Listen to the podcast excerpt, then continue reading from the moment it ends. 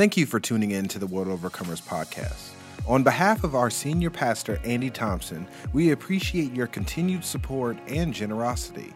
Make sure you subscribe to our podcast to receive updates when we post new content every week. If you would like more information or want to make a contribution to World Overcomers or Pastor Andy, visit www.worldovercomers.church slash podcast. Once again, that is www.worldovercomers.church slash podcast. Enjoy the message. We all said together, Amen. You may be seated in the name of the Lord. Sunday school, God uncut. If I can draw your attention to that first verse there in Isaiah 55, verse 6 says, Seek the Lord while he may be found Call on the Lord while he is yet near.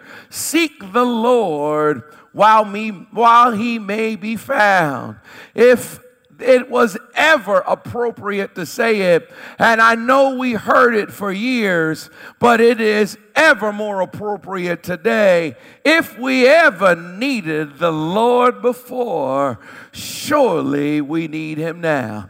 If there was ever a time to seek the Lord, if there was ever a time to move past what you thought it was and to draw nigh unto him, that he might draw nigh unto you. I don't know exactly what it is that will cause you to seek the Lord while he yet may be found, to draw near to God while he is yet near. If there's ever a time for that, it's now. If we ever needed God before, it's today. Now, I'm sure if I said, okay, why do you need God? Why do you need God? Everybody could stand up and say a whole bunch of stuff. Let me give you something I think we can agree about as to why we need God like never before. We need God because we have come to the understanding that people is not enough. And I said, people is not enough. I know it's not correct English, but I, I, I, it would have been right to say people are not enough. But when I say people is not enough, I mean that we come to the understanding that people, that if our goal is people, if our idea is people and the thoughts of people and the grouping of people, when people get together, they get peoply. And peoply people have a way of messing up stuff. No matter how pure you want it to be in the beginning, there's something about people and their peopleness that makes stuff more peoply than godly. No matter what you think church might be, no matter how great you think this church is, or whatever church you think you go to, the challenge of church is that church is full of people. No matter how great you think a company is, no matter how great you think a job is, no matter how great you think of something is, if there's people in it, people have a way of making stuff peoply. And when you get around enough people, marry enough people, have enough people come out your body, live with enough people, talk to enough people, eat with enough people, after some people time, you start to get to a point where you say, Can I get some God time just to help balance out this people time? Because if people is my only goal, I will be let down every time. Just when I think I've met the perfect people, I end up finding out that they're not quite as perfect as I thought they were. And to be honest, they ended up just like me. Just when you think you found the perfect situation, you find out that there's people in that situation, and people are entirely peoply. Even highly intentioned people are imperfect. Just because someone has high intentions does not mean that the result is positive we have to acknowledge that when people get in it, when people get involved in it, peopleness has a tendency to break out. Even highly intentioned Christians. Maybe some of the most dangerous people are highly intentioned Christians. Even in our intentions that seem high, we have to keep in mind that there's a people factor in it. One of the things that I'm trying to do as we look at the scriptures together and study the word together is see, is it possible for us to talk about God uncut outside of our understanding of Him as a people? Because what happens is when people get mixed with God, the peopleness of people has a tendency to make God peoply. And so many folk who have a problem with God don't necessarily have a problem with God uncut. They have a problem with the peopled version of God that they have been taught. And what I'd like to do for just a minute is see if I can represent God in his pure godness and not necessarily in the people way that he is described. Is it possible for us to talk about God outside of a cultural understanding of Him? Even this is a cultural understanding of Him. Part of why I started out coming out of Isaiah 55 is because right in the beginning, we come to an understanding that God is not like us. Isaiah 55, the Lord says, For my ways are not your ways, neither are my thoughts your thoughts. As high as the heavens are from the earth, so are my ways higher than your ways, and my thoughts are higher than your thoughts. In essence, the Lord is saying, I made you in my image, don't make me in yours. In essence, God is saying, I am the original and you are the copy. And it is a mistake to think that because you're the copy, you are the same as the original. Anybody in here old enough to remember back in the day when you could make a copy of a tape? First of all, in the room, I won't even ask online because y'all have uh, smartphones, so y'all don't know nothing about this. But back in the day, there was this thing called a cassette tape. Y'all don't even know what I'm talking about. There was a cassette tape, and then there was a boom box. Come on now. And a good one had a cassette player on both sides. Get out of here. So you could put the original on one side, and then you could put your blank tape on the other side, and you could make your own mixtape. Get out of here. Y'all don't even want to talk about a mixtape because some of y'all are here because of a mixtape. Some of y'all are born because of a van and a mixtape. What I'm saying is that if you ever made a mixtape, if you ever copied music from an original cassette to a copy, you learn that that's about as good as it's going to get because you don't want to start making copies of copies because the more copies you make, the further you get away from the equality of the original. We are made in his image. Let's not make him in ours. When God said, Let us make man in our image, in our likeness, uh, sure, we're made in his image, but we're not Alpha and Omega. We're not beginning and the end. We're not omniscient. We're not omnipresent. We don't live outside of time.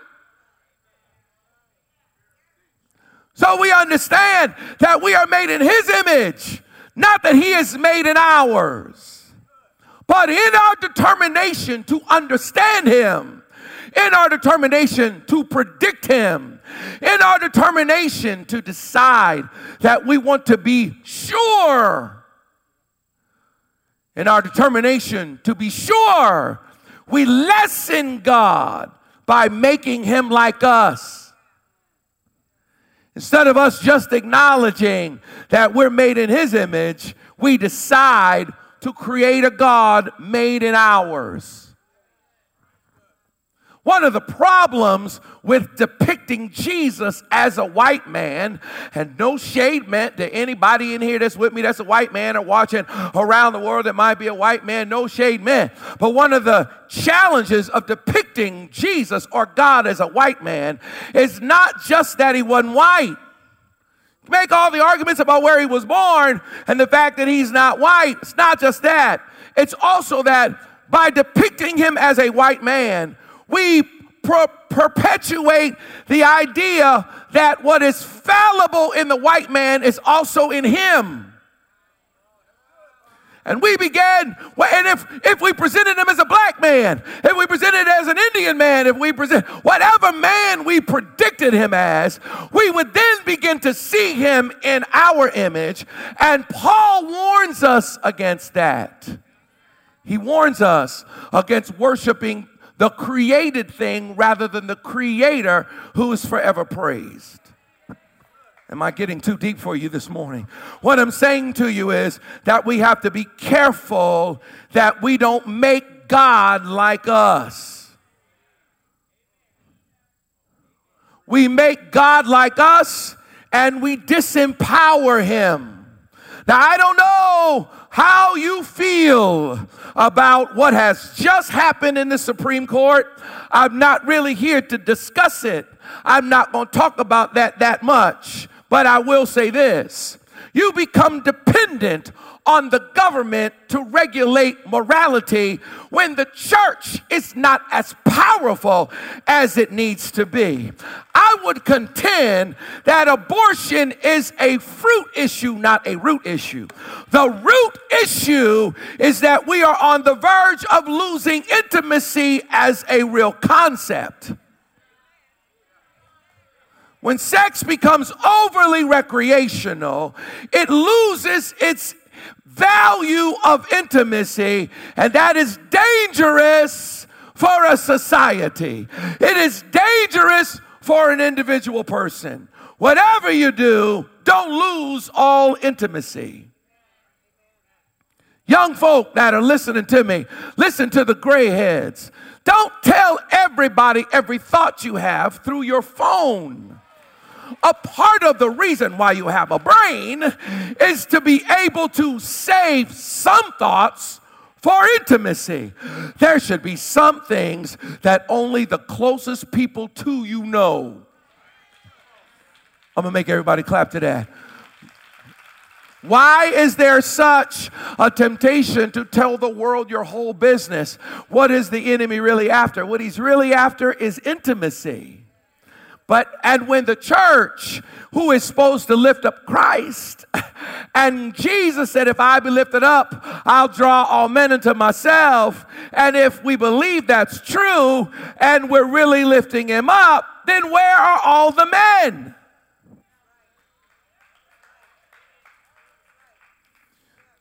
Not saying we're not lifting them up. I'm just saying that if the promise is if I be lifted up, I'll draw all men unto myself, and we're lifting him up, then instead of just entrusting our government with our morality, we may want to question our theology and its efficacy. Let me say that in a little bit of a simpler way, unless in case I, I left somebody. Instead of us just asking the government to regulate right and wrong, we might want to ask if whether or not our church message is effective enough so that we can actually empower the kind of morality that we would like to see. How many people still live with their mama? If you still live with your mama,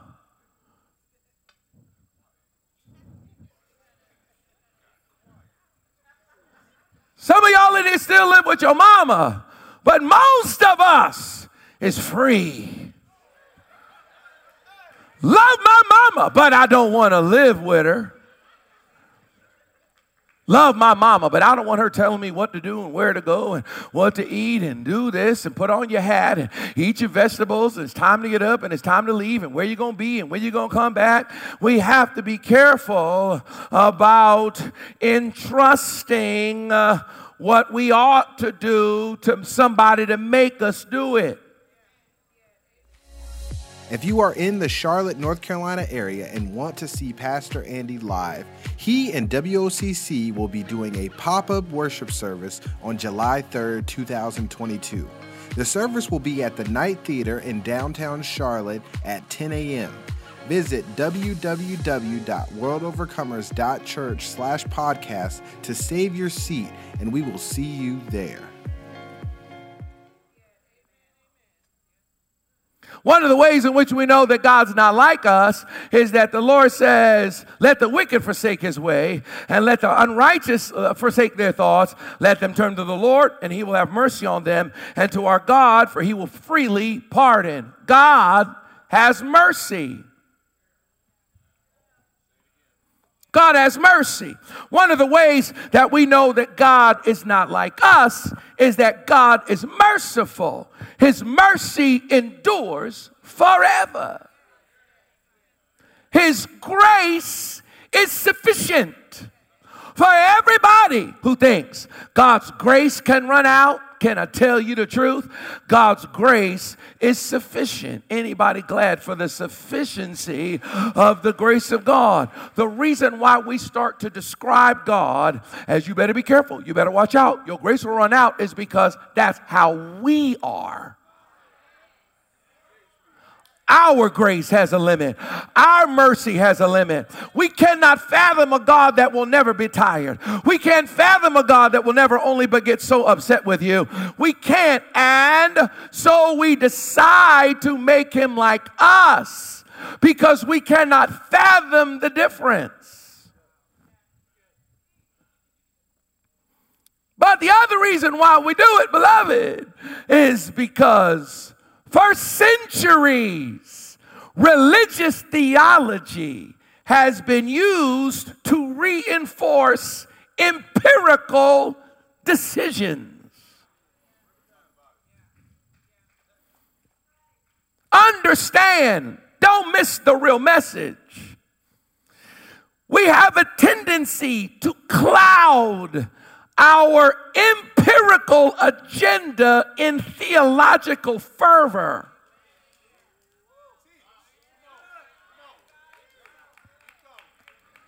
In other words, when an empire is trying to consolidate their power, they don't just do it with might, they do it with right. Whoever controls the heavens controls the earth. So, when someone decides that they want to consolidate their power as an empire, they decide that they're also going to impact what the people believe. And they're going to put eternality behind the theology that pushes the agenda that's important to them. So, we can all get caught up in the morality of the abortion discussion. Not here to talk about it, not here to discuss it, don't want to go there. I just want you to be aware of the fact that there is an empirical agenda behind this decision that this is something that is being recommended not just for the individual, but for the strength of the empire. Sometimes the needs of the empire outweigh the rights of the individual. And that's a scary thought. It's a scary thought to think that there are people that are making decisions in the agenda of strengthening their empire outside of what is good for the individual. Have I lost you? you understand that there's something bigger than just theology in this.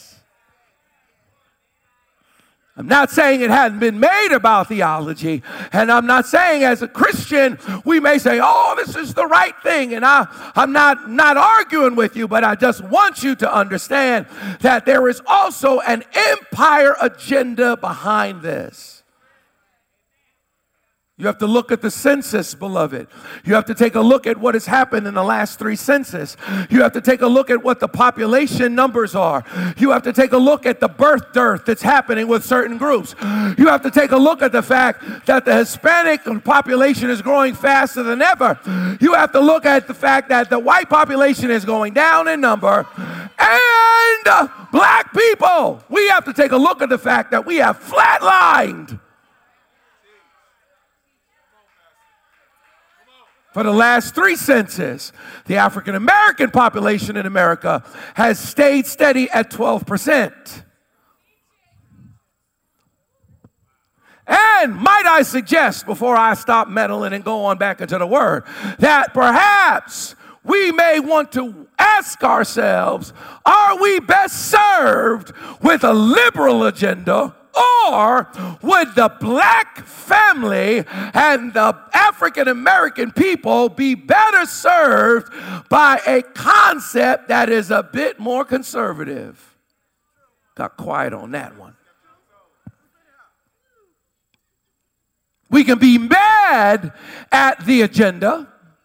We can look at the agenda and be mad about it.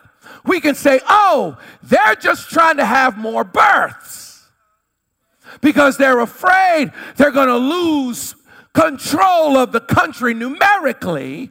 And if they want to have votes, then they got to have more births. We could look at that and be critical of it and call it supremacy if we want to. Or we could ask ourselves, why aren't we being more serious about what is required to build a people? Oh, help us, Holy Ghost. Might I suggest to you theologically, and I will move on. Might I suggest to you theologically that when God appears, and I want to get into the original intent of God because I think the original intent of God is much more applicable to the individual than the law. Understand the law was not given until the formation of a people. It wasn't an accident that God allowed his people to be enslaved in Egypt for 400 years. Because before they got to Egypt, they were a nomadic shepherd tribal group. And Egypt was the greatest nation in the world. They went into Egypt, a small little group of shepherds, and came out a great nation. Not only did they come out strong numerically, but they also came out understanding system and agriculture. The reason why they went to Egypt for a famine is because Egypt was not affected by famine the way they were because Egypt had tech. And if you think that the children of Israel were only there in the fields, you got another thing coming. They were in the fields, but they were also in the house. They were also learning the system. As a matter of fact, their leader, Moses, was raised in Pharaoh's house. That shows an intent of God. They didn't just get delivered then because they cried out. They got delivered then because they got there what they were supposed to get. They had learned structure, they had learned government, they had learned agriculture, and now it was time for God to rescue them, take them to Canaan, a nation that was nomadic. They, in essence, looted the Egyptians Because after the plagues, the Egyptians wanted them out and gave them gold. Then Pharaoh's army was devastated in the Red Sea. Now they go to Canaan to take over a nation that's just a bunch of tribes. and they've got infrastructure and they've got power and they know agriculture and they understand system and they understand government. And on the way there, God gives them the law because the law is more about empire building than it is about the individual. I know this is a hard word because we have all been taught Leviticus in terms of Leviticus being about the individual. Got you. But what I'm saying is if you want to know God's intent for the individual, you've got to go earlier than when a nation was formed. If the law was vital for the individual, then the minute Adam and Eve messed up, God would have gave the law. But God didn't give the law until it was time to build a nation. My God. So, what I'm saying to you is if you wonder why there's a group on the right that is so impassioned about Levitical thought, it's because they are trying to build a nation and not just you as an individual. And they're afraid of other nations that don't care about the rights of the individual, but care more about the power of the empire. In essence, we have they have fought a war. NATO has fought a war against a dude who will suppress individual rights for the strength of his country. He's not going to let his natural resource be taken, and so if he has to if he has to kill, he'll kill. If he has to lock folk up, he'll lock folk up. He's not going to let journalists just write whatever they want. Not commenting on one way or the other. I'm just saying, beloved, see it. See it for the truth that it is. If you're concerned about the loss of individual rights, understand why. And we may couch it as theology, but what it really is, is empire. And if we want to know what God has for an individual person, then we've got to go back to the garden and back to the beginning and look at creation and ask ourselves do we believe God created? I do. And do we believe that God is intelligently designed humans? I believe that. And so we have to look at that God and look at that interaction if we're going to come down with a realistic perspective about God's view of the individual. So if you're bothered by what happened this past week, I got you. But what I would suggest is we ask God who thinks higher, who acts higher, what was his intent?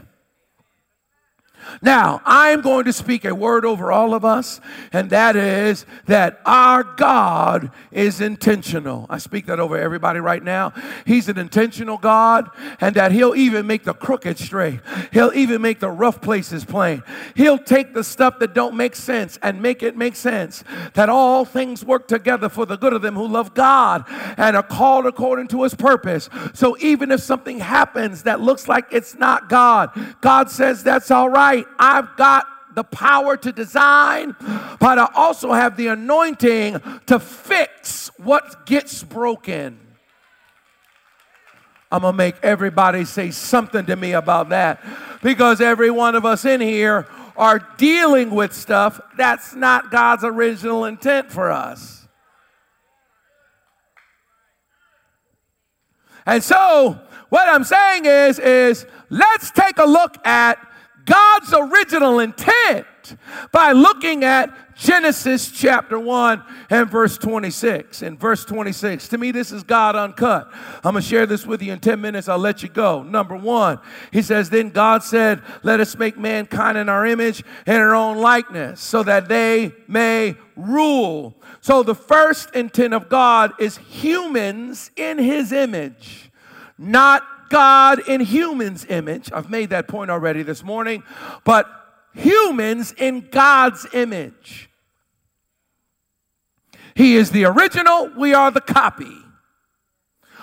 And by him being the original and us being the copy, what that means is that we continually aspire to be like him.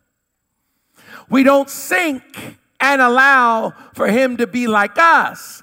We don't limit him to be us. We aspire to be like him.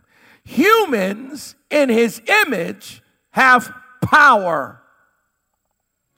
If this message has blessed or encouraged you, feel free to visit www.worldovercomers.church slash podcast and learn more about WOCC or donate to the ministry. This enables us to continue to impact the kingdom in the best way possible. God's original intent is let's make man in our own image and in our own likeness that they'll rule. So, the original intent of God is for mankind to have say. I asked the question earlier how many of you still live with your mama? And it got real quiet because we don't live with our mama, but we didn't want to say it because we don't want to offend our mama. But you don't have to worry about offending your mama. My mama's watching. You don't have to worry about offending your mama because you know what? Your mama don't want to live with you neither. Because being a mama is cool for a while, then it gets old. Go ahead, mamas. You can say amen. It gets oh, you get tired of wiping, you get tired of feeding, you get tired of take, you get tired. At some point, you want to take care of you. You want to get your hair done, your feet done, your nails done. You want to be by yourself. You like, bye, baby. You can't wait for them to go to school. I wish I had a witness. You can't wait for them to go to bed. 7:30 can't come early enough for you. It's time for bed.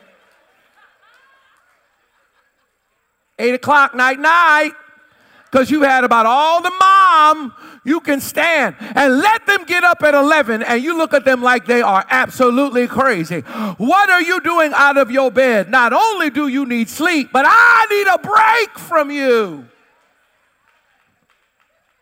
Might I contend that God isn't interested in telling you everything to do all the time? Might I suggest that if you've been taught a theology in which God makes all your decisions and tells you everywhere to go and who to marry and what cereal to eat and when to get up and when to do this, and the Holy Ghost told me this, and then the Holy Ghost told me to get outside, and the Holy Ghost told me go in that store, and then the Holy Ghost told me buy them shoes real quick, and then the Holy Ghost told me you need to read the paper today, and then the Holy Ghost told me you know you need to eat a grape, you need to drink grape soda, not orange, because purple is royal. If if you were taught that God is making all of your decisions for you, you were taught a theology of man because a man wants to control your every thought. A man wants to control everything you do. A somebody, as a result of their empirical agenda, wants to control your every waking moment. And so now they want to tell you that your God is that way. But I would contend that the God that made you made you to rule. The God that made you made you to have some say. If you're going to be an atheist, be an atheist about the real God. If you're going to be an agnostic, being an agnostic about the real God, don't be an atheist about the God they told you he was. He said, Let's make man in our own image and our own likeness, and let's make them like us because we're going to give them some say. And they're going to rule, and they're going to have some power, and they're going to be able to make some decisions. Don't nobody want to make all your decisions for you.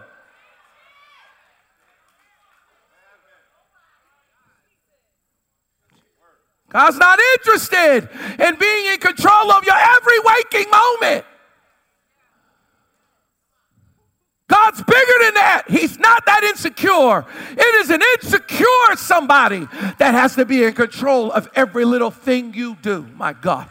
It is an in control. It is an insecure mama that can't just let you go. It is an insecure daddy that can't say, All right, see you later. Call me later. It is an insecure man that needs to know where you are every second. It is an insecure woman who's scared for you to leave a house.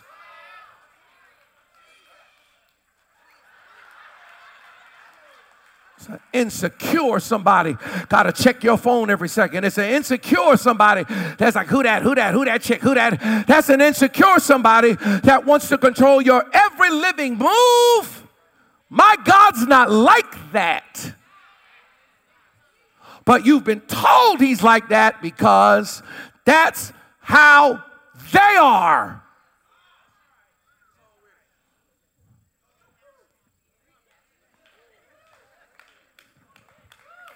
Number two, it said, God said, let us make man in our own image and our own likeness.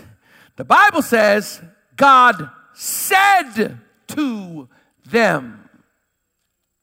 So, number two, the original intent of God, is God made humans he can talk to.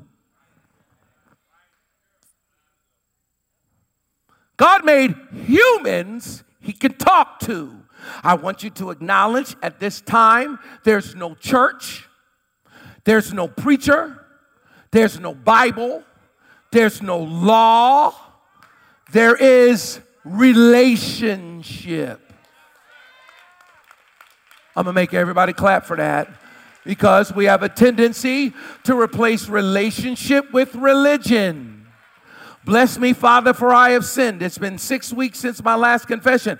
Hail Mary, full of grace, the Lord is with thee. Blessed art thou. Hail Mary, Mother of God. Hail Mary, full of grace, the Lord is with thee.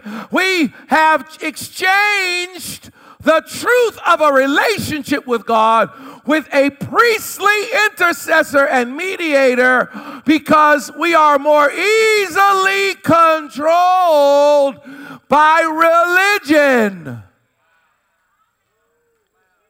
Even me, I'm halfway scared to preach this because I need y'all to go to church and pay your tithes.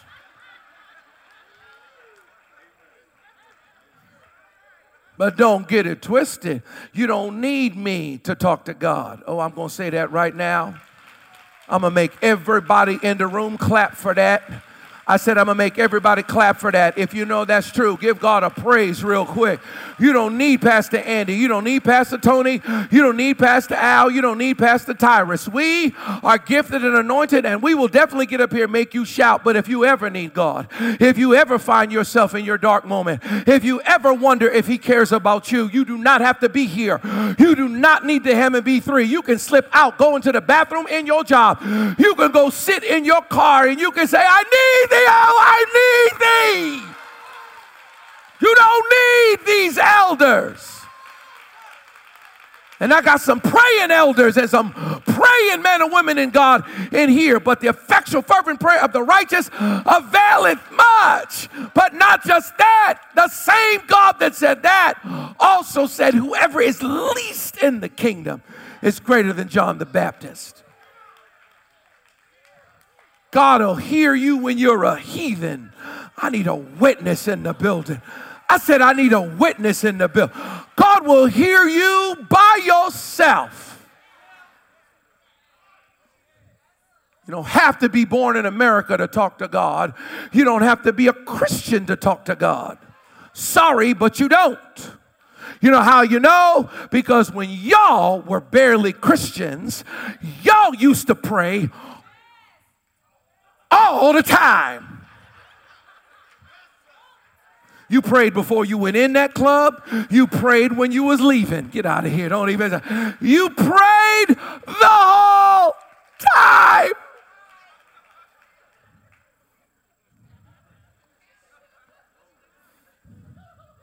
I would like to submit for your consideration that when you get to heaven, you're going to meet some people that weren't born in America. And you're going to ask them, How'd you get here? And they're going to tell you, You know what? I just decided to seek the Lord while he may be found, on call him while he was near. And in the middle of this place, in the middle of where I was, I heard a voice that spoke to me, and it spoke my language, and it spoke in my tongue.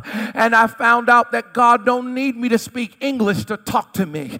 And God don't need me to be a certain color to talk to me. And God don't need me to be a certain culture to talk to me. And if you think God likes only one culture, you don't know the Bible. Because the minute Christ came and the Jews started trying to make everybody Jewish, Paul said, What are you doing? Paul had arguments with the Judaizers. He was saying the role is not to make everybody one culture. Number three, he says to them, I bless you. So the third intent of God is human, humans he can like and bless. I got good news for everybody in this room. God wants to bless everybody. Oh, hallelujah. God's got a blessing with your name on it. Somebody better shout about that. God has a blessing with your name on it. God has a blessing with your name on I think I'm going to get a witness in here. God has a blessing with your name on it. You don't have to be jealous of my blessing. You don't have to be jealous of my favor. You don't have to be jealous of what God is doing in me. All you got to do is believe that the God that originally created mankind had a design to bless them. God blessed them. He liked them. He blessed them. He said, Be fruitful. He said, Multiply. And so God's original intent is fruitfulness and multiplication. And I speak it over this room and over everybody watching around the world. May everything you put your hand to do prosper. May every business venture you have prosper. May everything that you do grow. May you have a green thumb on all your money and on all your business. And may your children prosper. And may your children's children's prosper. And we rebuke the devil and his plan for our seed in here. Because the original intent of God is for you to have children and for them to have children and for them to be blessed. And I curse the plan to stop your fruitfulness.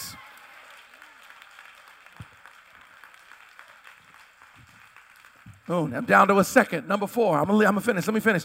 Number four. His he says he he's, he says to them in Genesis chapter two, verse 15. The Lord God took the man and and he put him in the garden. He said to them in chapter one, in verse 29. Let me not skip it. He says, "I give you every seed bearing plant on the face of the whole earth, and every tree that is fruit with seed in it, they will be yours for food." So number four, the original intent of God is humans he can provide for.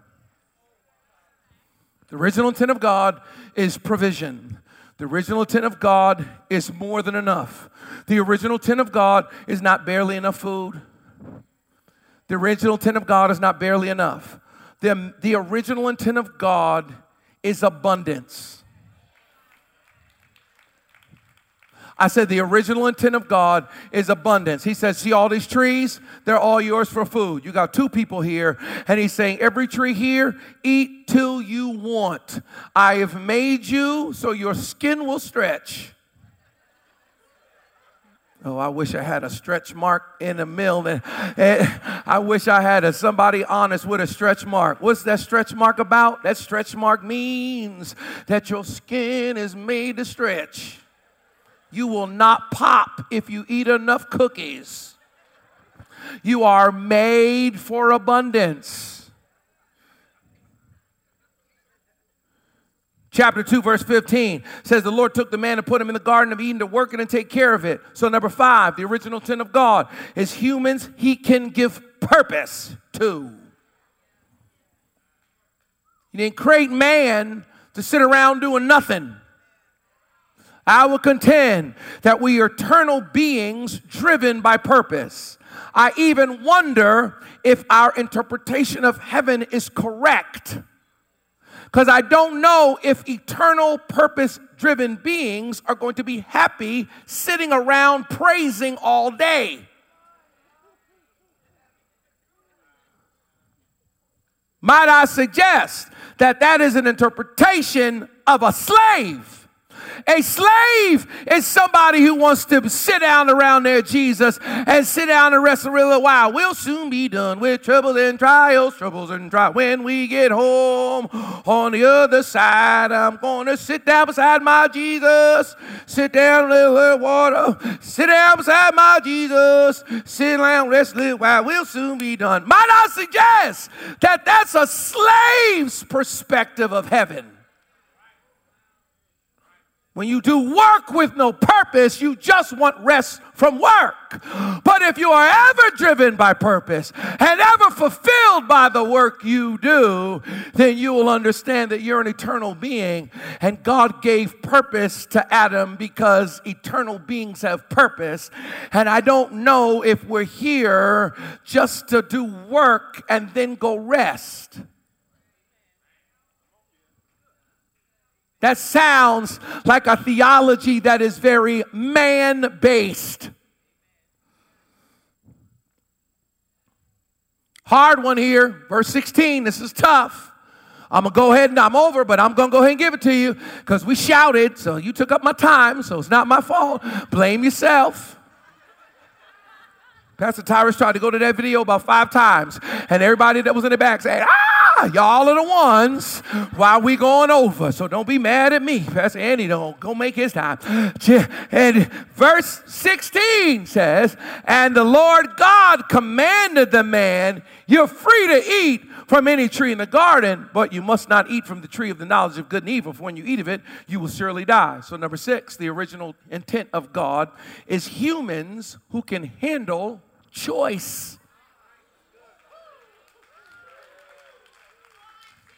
I'm just going to leave that one alone. But humans that can handle choice. So if you want a God that takes all your choices from you, you've got a problem with God in the original intent of God in the garden. Why put a tree there that they ain't supposed to touch?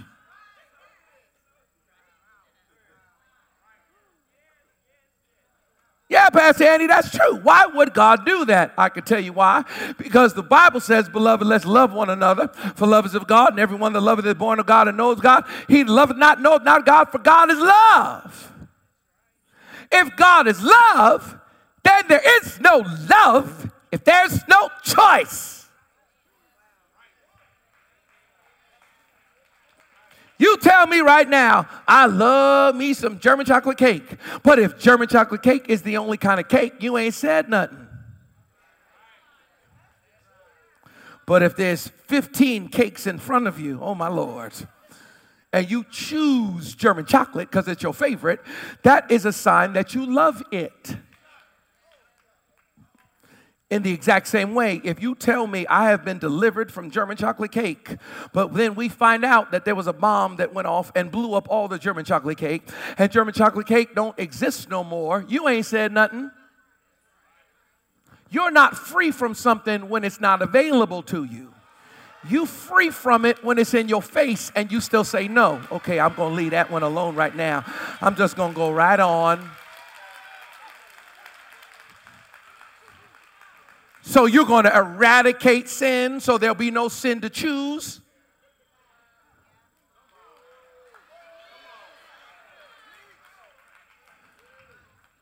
And all of us that were taught that, what the Bible says, if, you, if your eye offend you, pluck it out. I don't see not a one one-eyed person in this room. Oh, I wish I had a witness in the bed.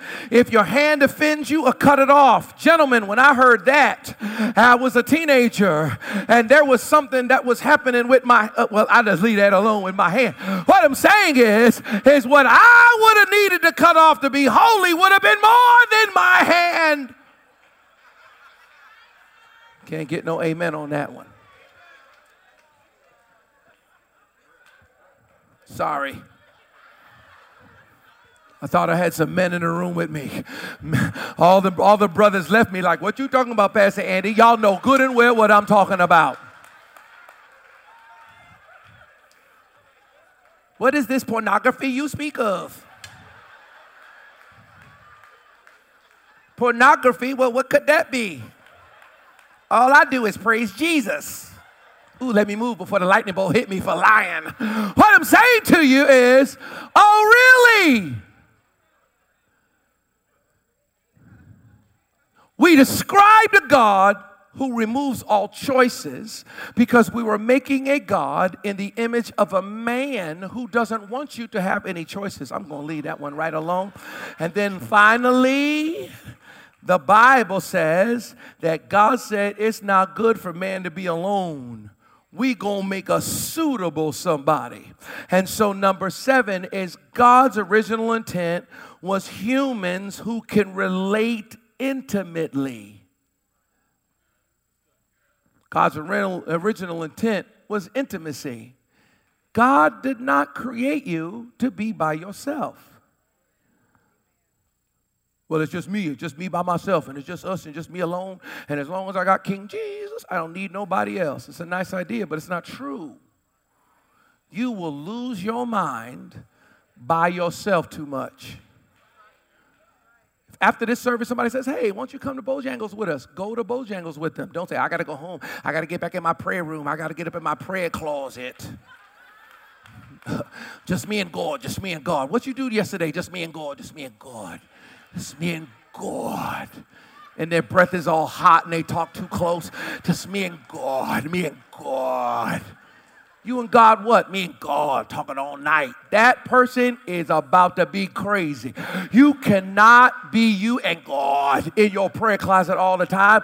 Sometimes you got to go eat a biscuit. Sometimes you got to go sit down with somebody. You better get some family. You better get some friends. You better go down to the park. You better go play some basketball. You better do something. No, no, no, no. Me and Jesus, me and Jesus, me and Jesus. Who told you that? Person who told you that was the person who wanted you to be okay without family. Because separating family was a part of the process. Separating family was one of the ways that they kept you weak. Separating family was one of the ways that they kept you distressed. Separating family was one of the ways that they made their money. So if you too dependent on one another, you got a problem. See, that's your problem. You're too carnal and you need people too much. What you really need is the Lord. God created humans who need each other. God created humans who can't live without people. I don't need nobody, Pastor Andy. Yes, you do. Stop lying to yourself. You need someone who loves you in spite of you. I need a witness in the building. Everybody in here need a friend you can trust. Can I get a witness? Everybody in here needs somebody that if you tell your secret to them, they won't tell nobody.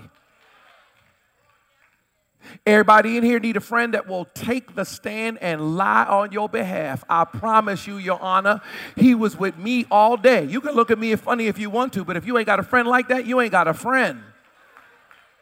I don't need no friend who gonna let me go to jail. My God, I am way too cute. What I'm saying to you is I need a friend who will drive my Bronco when I'm running from the popo. I said I wasn't gonna say that no more, but it's still applicable.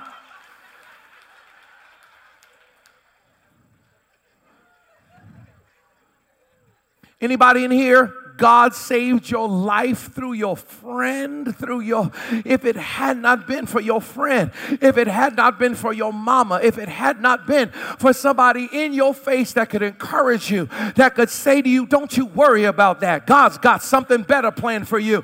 Weeping may endure for the night, but joy comes in the morning. If you didn't have somebody in your life that could tell you, Keep on keeping on, you won't make it without somebody in your life. Don't believe that lie. All you need is Jesus. You need more than Jesus. You need another human being. You need a friend, you need a partner, you need a boy, you need a dude, you need your friend, you need your girlfriend. You need people. The original intent of God is not for you to be lonely. The original intent of God is God looks at man and says something is missing. And the original intent of God is for humans to be intimate with one another and have family. It's not the original intent of God for you to not trust your family. It's not the original intent of God for your family to be full of jealous haters. That's not the original intent of God. That is the plan of someone who wants the people closest to you to turn on you, to divide you, to make you easily conquerable.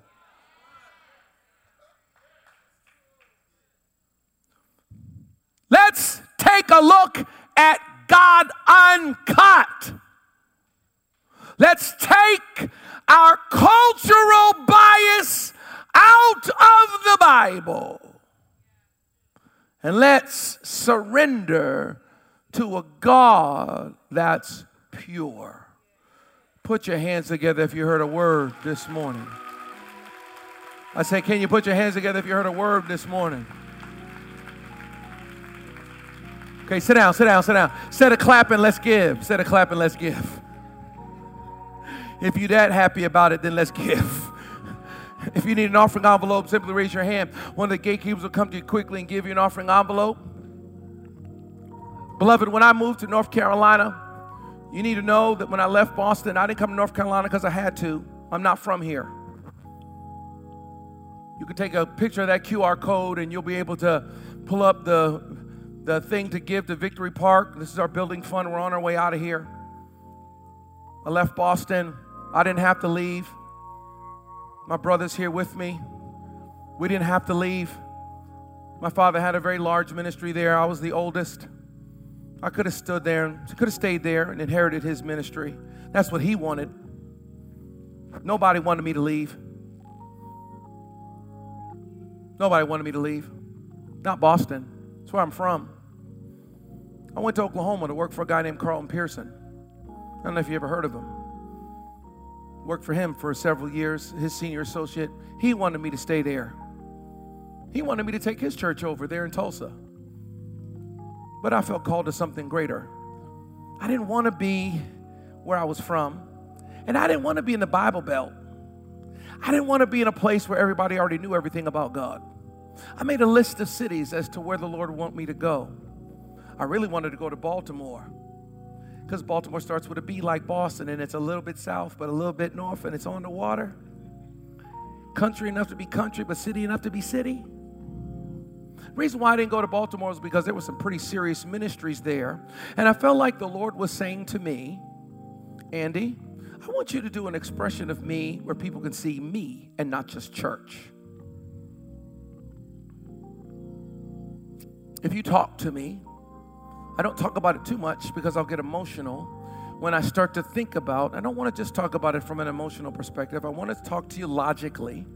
But when I start to think about the goodness of the Lord in my life, if I let myself think about what God has done for me as my friend, I will run around this room and lose my mind because He's been better to me than I've been to myself. I wish I had a witness in the building. Living, He loved me, died, and He saved me. Buried, He carried my sins far away. Risen, he justified, freed me forever. One day he's coming back. I want my God, my Father, my friend to be seen. Seen. I started World Overcomers in 2003 because I wanted people to be able to see God, not just all of our religiosity even though I was raised in it. I'm a fourth generation preacher. My daddy's a bishop. And even though I love church, I love to shout, I love to holler, I can hoop. Part of the reason why I don't, part of the reason why I don't do it is because I'm trying. I'm no knock against it because it's anointed, it's powerful. I, it's just that I want you to see the Lord. I, I feel called to create an expression of Him in which He can be seen. And for the last 19 years, that's what we've endeavored to do. And now we're about to build this building, and it's going to be more than just a sanctuary. It's going to be, to me, an expression of the love of God. Sure, we're going to worship there, it's going to be our permanent spot. And we're going to have a global broadcasting space from there. We're going to reach the world with the gospel of Jesus Christ. But we're also going to impact the community significantly from this space. Because to me, that's God. Because my God don't just love Christians, my God loves heathens.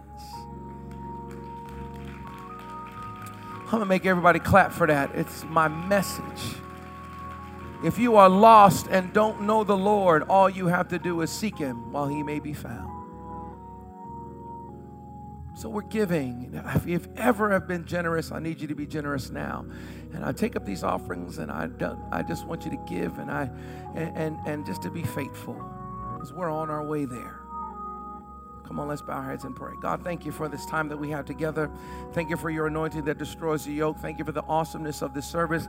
I ask you to bless both gift and giver in the name of Jesus. Every person that's giving online, every person that's in the room that's determined to give. God, we want to seek you. We want to see you. We want to know you. We want to know you outside of the confines of our cultural, generational expression of you. We want to know you. We want to know you in the pardoning of our sins. We want to know you in our forgiveness. We want to know you in the mercy that we all need. We don't want to just know you in our self righteousness. We want to know you in our weakness, in our hardship, in our persecution. When we're weak, you make us strong.